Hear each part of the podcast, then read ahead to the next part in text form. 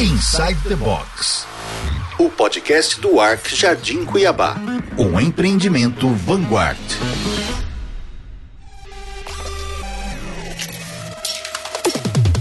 Olá a todos, começamos mais um episódio do Inside the Box, o podcast do Arc Jardim Cuiabá, lançamento da Vanguard na região do Jardim Cuiabá. E dando sequência aos nossos episódios, hoje eu tenho o prazer de receber aqui na Caixa Acústica, que é o Creative Space, um espaço do Arc Jardim Cuiabá, aqui na Central de Vendas da Vanguard, o Gabriel Campos, que é engenheiro e supervisor de processos de produção do Grupo Plaenge. Gabriel, seja muito bem-vindo. Se apresente, por gentileza. Pelu, boa tarde. Obrigado. Então, como você falou, meu nome é Gabriel, eu sou engenheiro civil, eu estou com treze anos de formado agora, e desses treze, seis e meio são no Grupo Plaenge, praticamente metade aí da minha carreira. Dentro do grupo eu já participei de obra, né? Eu fui engenheiro residente de uma obra, na sequência trabalhei um pouco no setor de projetos, planejamento e controle, e depois o, o setor de processos ele se dividiu e separou do planejamento e controle, agora eu sou o responsável pelo setor.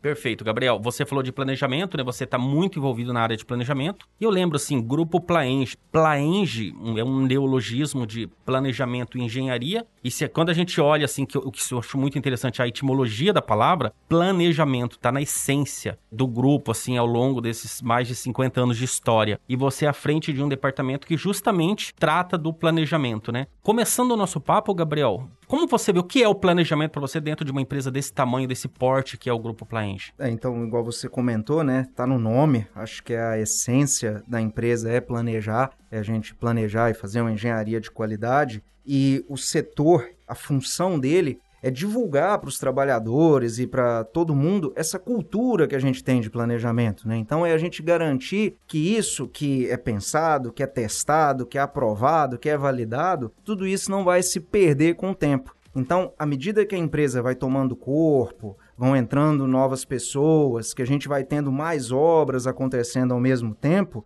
a tendência é que algumas coisas vão se perdendo, né? Alguns métodos, alguns processos que já estão enraizados em quem é mais antigo, às vezes quem é mais novo não dá tanto valor. Então, a função primordial do setor é ser um guardião desses processos, é ser um guardião realmente dessa filosofia, dessa cultura de planejar e de executar sempre pensando num processo, num método padronizado que já foi validado e testado ao longo desses cinquenta anos. Perfeito, Gabriel. Eu acho bem interessante você falando isso, porque você fala, é um departamento focado em planejamento, porém que é interconectado com vários outros departamentos da empresa. Eu que sou da área de marketing, ontem mesmo a gente teve uma reunião, né? No final da tarde a gente conversou um pouco e você trouxe a tua experiência. Então eu te pergunto, como que o teu departamento focado em planejamento, principalmente de obra, se conecta com os demais departamentos da empresa? Hoje a gente pode falar que o departamento ele atua em três grandes frentes, né? Em primeiro lugar, o planejamento efetivo.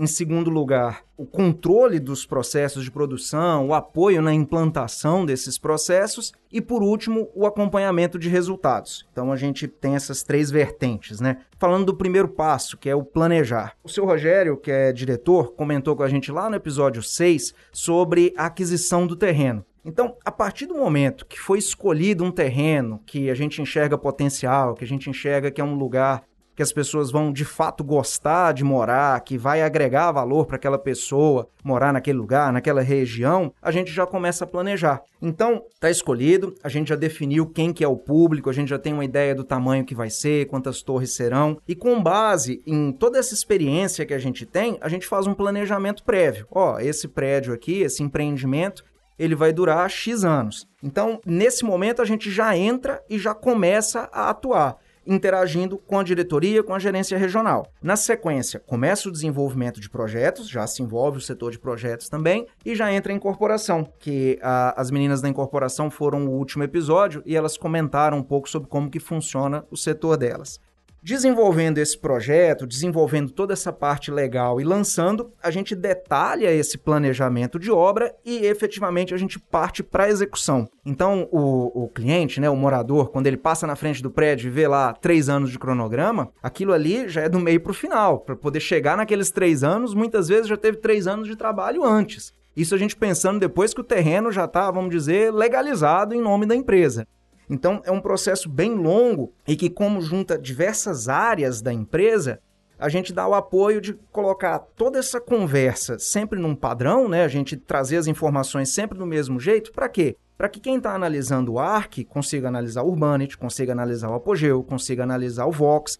Então, a gente deixa as informações de uma maneira padronizada para qualquer um que entrar consiga enxergar o que está acontecendo com aquele determinado projeto. Então, essa é a vertente de planejamento, né, que a gente se relaciona com todas essas áreas que eu comentei. Depois disso aí, quando a obra já está efetivamente acontecendo, né, quando já tem forma sendo batida, quando já tem concreto sendo lançado, efetivamente a gente já está construindo algo fisicamente, a gente começa a participar da parte de implantação das metodologias. Então, o que que eu comentei lá? Nós temos uma série de metodologias de controle, de execução, de planejamento mesmo, e as coisas às vezes fogem um pouco do que foi planejado, né? Então, vamos pensar numa atividade que não foi realizada porque choveu, vamos pensar num reboco externo que deu uma chuva, a gente não conseguiu realizar. O que é que vai acontecer? Quais atividades serão impactadas por esse atraso no reboco externo? Então, nós vamos levar esse relatório para adiante, vamos apresentar os controles do que está acontecendo para a engenharia, para junto ali apoiar numa decisão do que, que vai ser feito. Vamos aumentar a equipe? Tem condição dessa tarefa durar uma semana a mais? O que, que vai ser a solução que nós vamos tomar para poder resolver esse problema? E também, é, além dos relatórios de engenharia, a gente tem os relatórios de, da empresa como um todo, né, da administração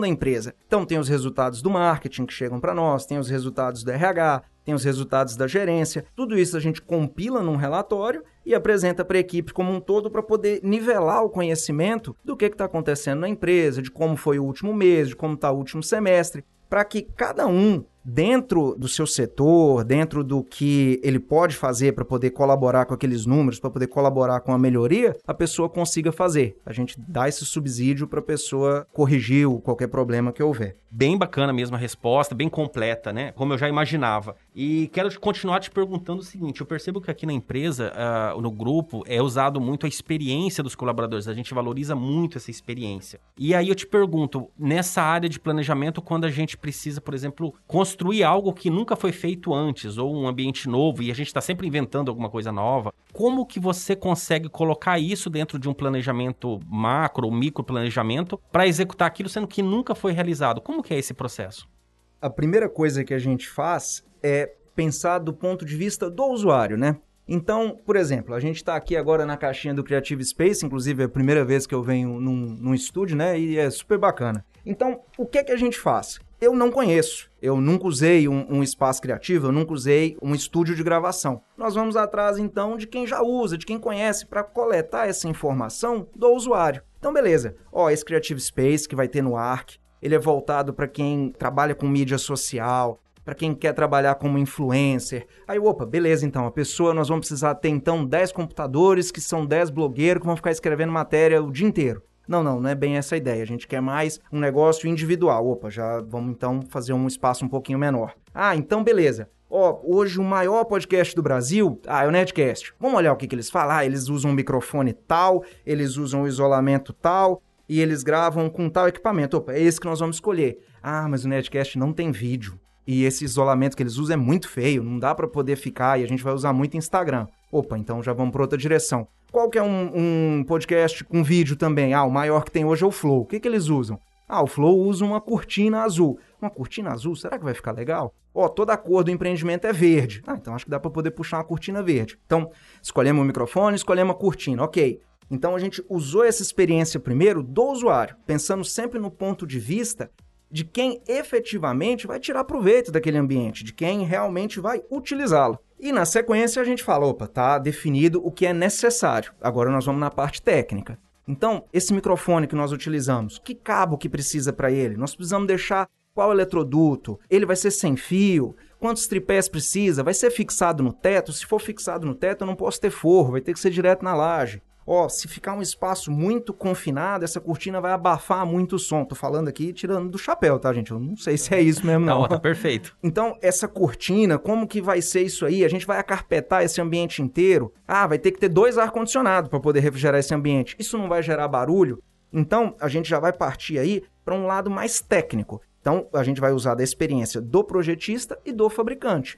E à medida que os projetos vão tendo esse elemento outras vezes, igual, por exemplo, uma piscina de borda infinita, a gente já vai entendendo quais que são os cuidados que precisa ter com aquele ambiente e a nossa equipe aprende a fazer aquele ambiente. Então, a gente usa também a experiência da equipe de quem já executou. Então, acho que é basicamente é isso aí. A gente sempre olhando tanto o lado da técnica quanto o lado de quem vai usar, para ficar um negócio que a pessoa ela use da melhor maneira possível, que ela esteja feliz, esteja satisfeita com aquele ambiente, mas que seja um ambiente também que atenda a todas as normas técnicas e, e que realmente seja um ambiente que está adequado àquele uso e que trabalhe em conjunto como um empreendimento como um todo.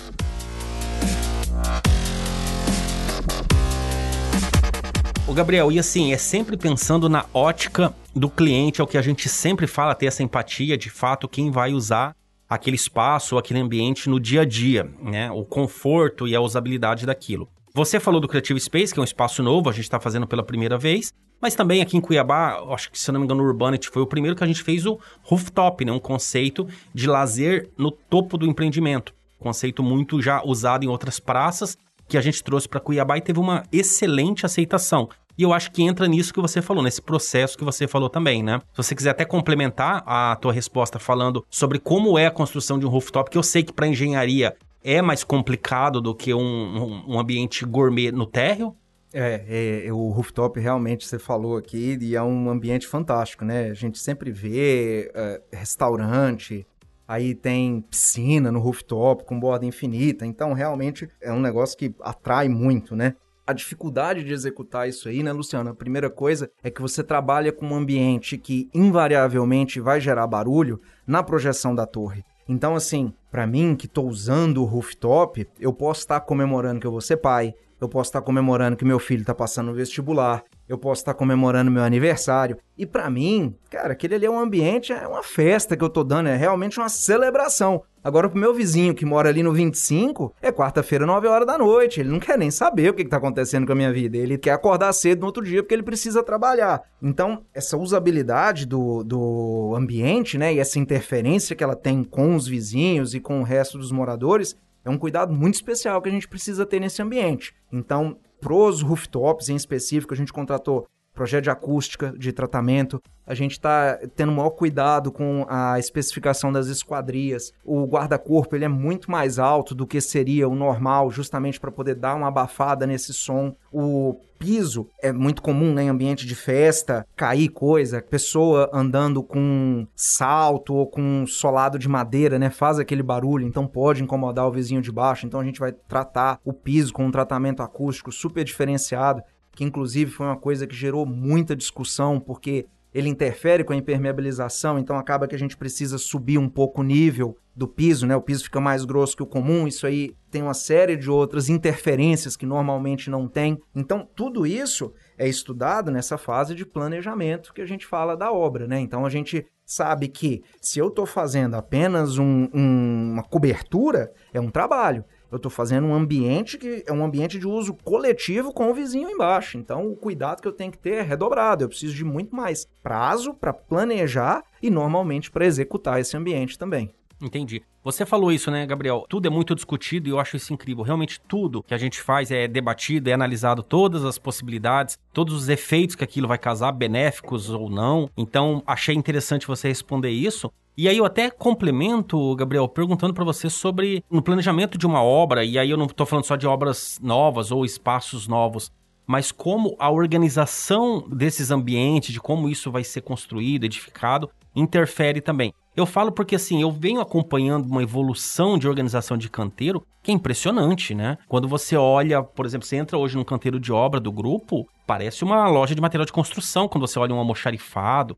É tudo muito impecável, muito limpo, muito iluminado, organizado. Isso é reflexo de quê? De onde vem toda essa organização? Tudo isso, né, é parte das nossas metodologias de construção, esse cuidado que a gente tem com os ambientes de uso coletivo da obra e tudo mais, né? A gente passa todo aquele cuidado que a gente tem com o ambiente entregue para aqueles ambientes de construção. Então, a gente transmite essa sensação de cuidado, de organização para toda a equipe, para que eles tenham também esse cuidado com os ambientes de obra e não só com os ambientes entregues, né? Não só com o que vai ficar para o cliente, também com o que ele vai usar. E isso é importante porque, né? Todo aquele tempo que você gasta procurando um material, procurando um caminho, você às vezes corre risco de acidentar porque tem um material pesado armazenado numa prateleira no alto. Então, toda essa organização, todo esse, esse senso de usabilidade, ele colabora muito no dia a dia da obra. Ele realmente facilita o serviço, elimina esse desperdício de tempo, né? E ele também ajuda na segurança quando a gente pensa, ó, oh, não pode ter cabo passando no chão, porque senão pode passar com algum carrinho em cima desse cabo, alguma coisa assim, e a pessoa tomar um choque. Não podemos ter é, material pesado armazenado em lugar alto, porque na hora da pessoa movimentar pode cair. Não podemos ter material cortante é, com ponta para fora de prateleira, porque às vezes você passa, não percebe e se corta. Então todos esses cuidados eles visam o bem-estar do colaborador e também a gente aumentar a nossa eficiência, né? A gente não perder tempo por causa de desorganização. Perfeito. Gabriel, e para finalizar esse papo, eu não sei nem se eu chamo de papo ou de uma aula, porque eu estou aprendendo muito com você aqui, eu queria te perguntar assim, sobre todo o processo que envolveu a consultoria da Porsche, né? Que é, na verdade, assim, a gente fala consultoria da Porsche, mas foi feita a quatro mãos. Eu queria que você falasse um pouco dos impactos que essa parceria trouxe para dentro do Grupo Plaenge, na tua visão. Ela realmente foi um ponto de virada no modo que a gente planeja as nossas obras e também nos nossos métodos executivos. Não um método de como levantar uma parede, mas de como planejar isso aí e de quanto tempo a gente vai levar para executar, como dividir, como dimensionar essas equipes. Então, essa parceria ela começou numa obra da Plaenge Industrial, que era a Coca-Cola Andina, com um, uma metodologia que chama P D P, que ela é totalmente voltada ao planejamento e acompanhamento. E depois de um tempo, a Porsche entrou em contato com a Plaenge e falou assim, ó, a gente tem uma metodologia de produção também. Então, eles trouxeram para a Plaenge toda aquela expertise que eles têm da indústria, da indústria, no caso deles, automotiva, mas eles já prestavam consultoria para outros tipos de indústria, né, outras manufaturas, e eles trouxeram para nós e várias técnicas, vários métodos que eles usam na indústria podem ser aplicados na construção civil, com pouquíssima alteração. Então, eles apresentaram os métodos para nós, principalmente os métodos de acompanhamento, né, de como fazer, de ciclo, alguns conceitos de Lean, de tempo de ciclo, quanto...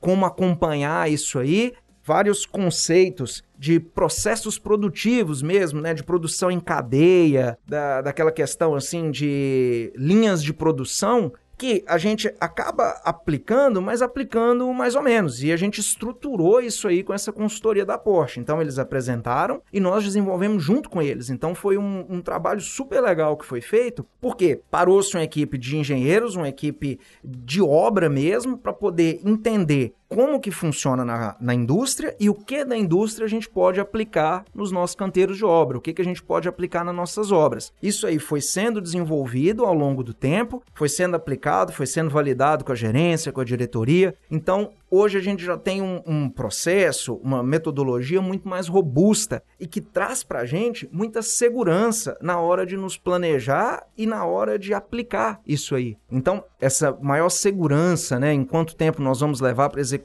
e como nós vamos executar, nos permitiu dimensionar nossas equipes muito melhor. A gente tem muito mais assertividade na hora que a gente vai comprar o material, a gente sabe quando vai chegar, a gente sabe quando vai ser aplicado.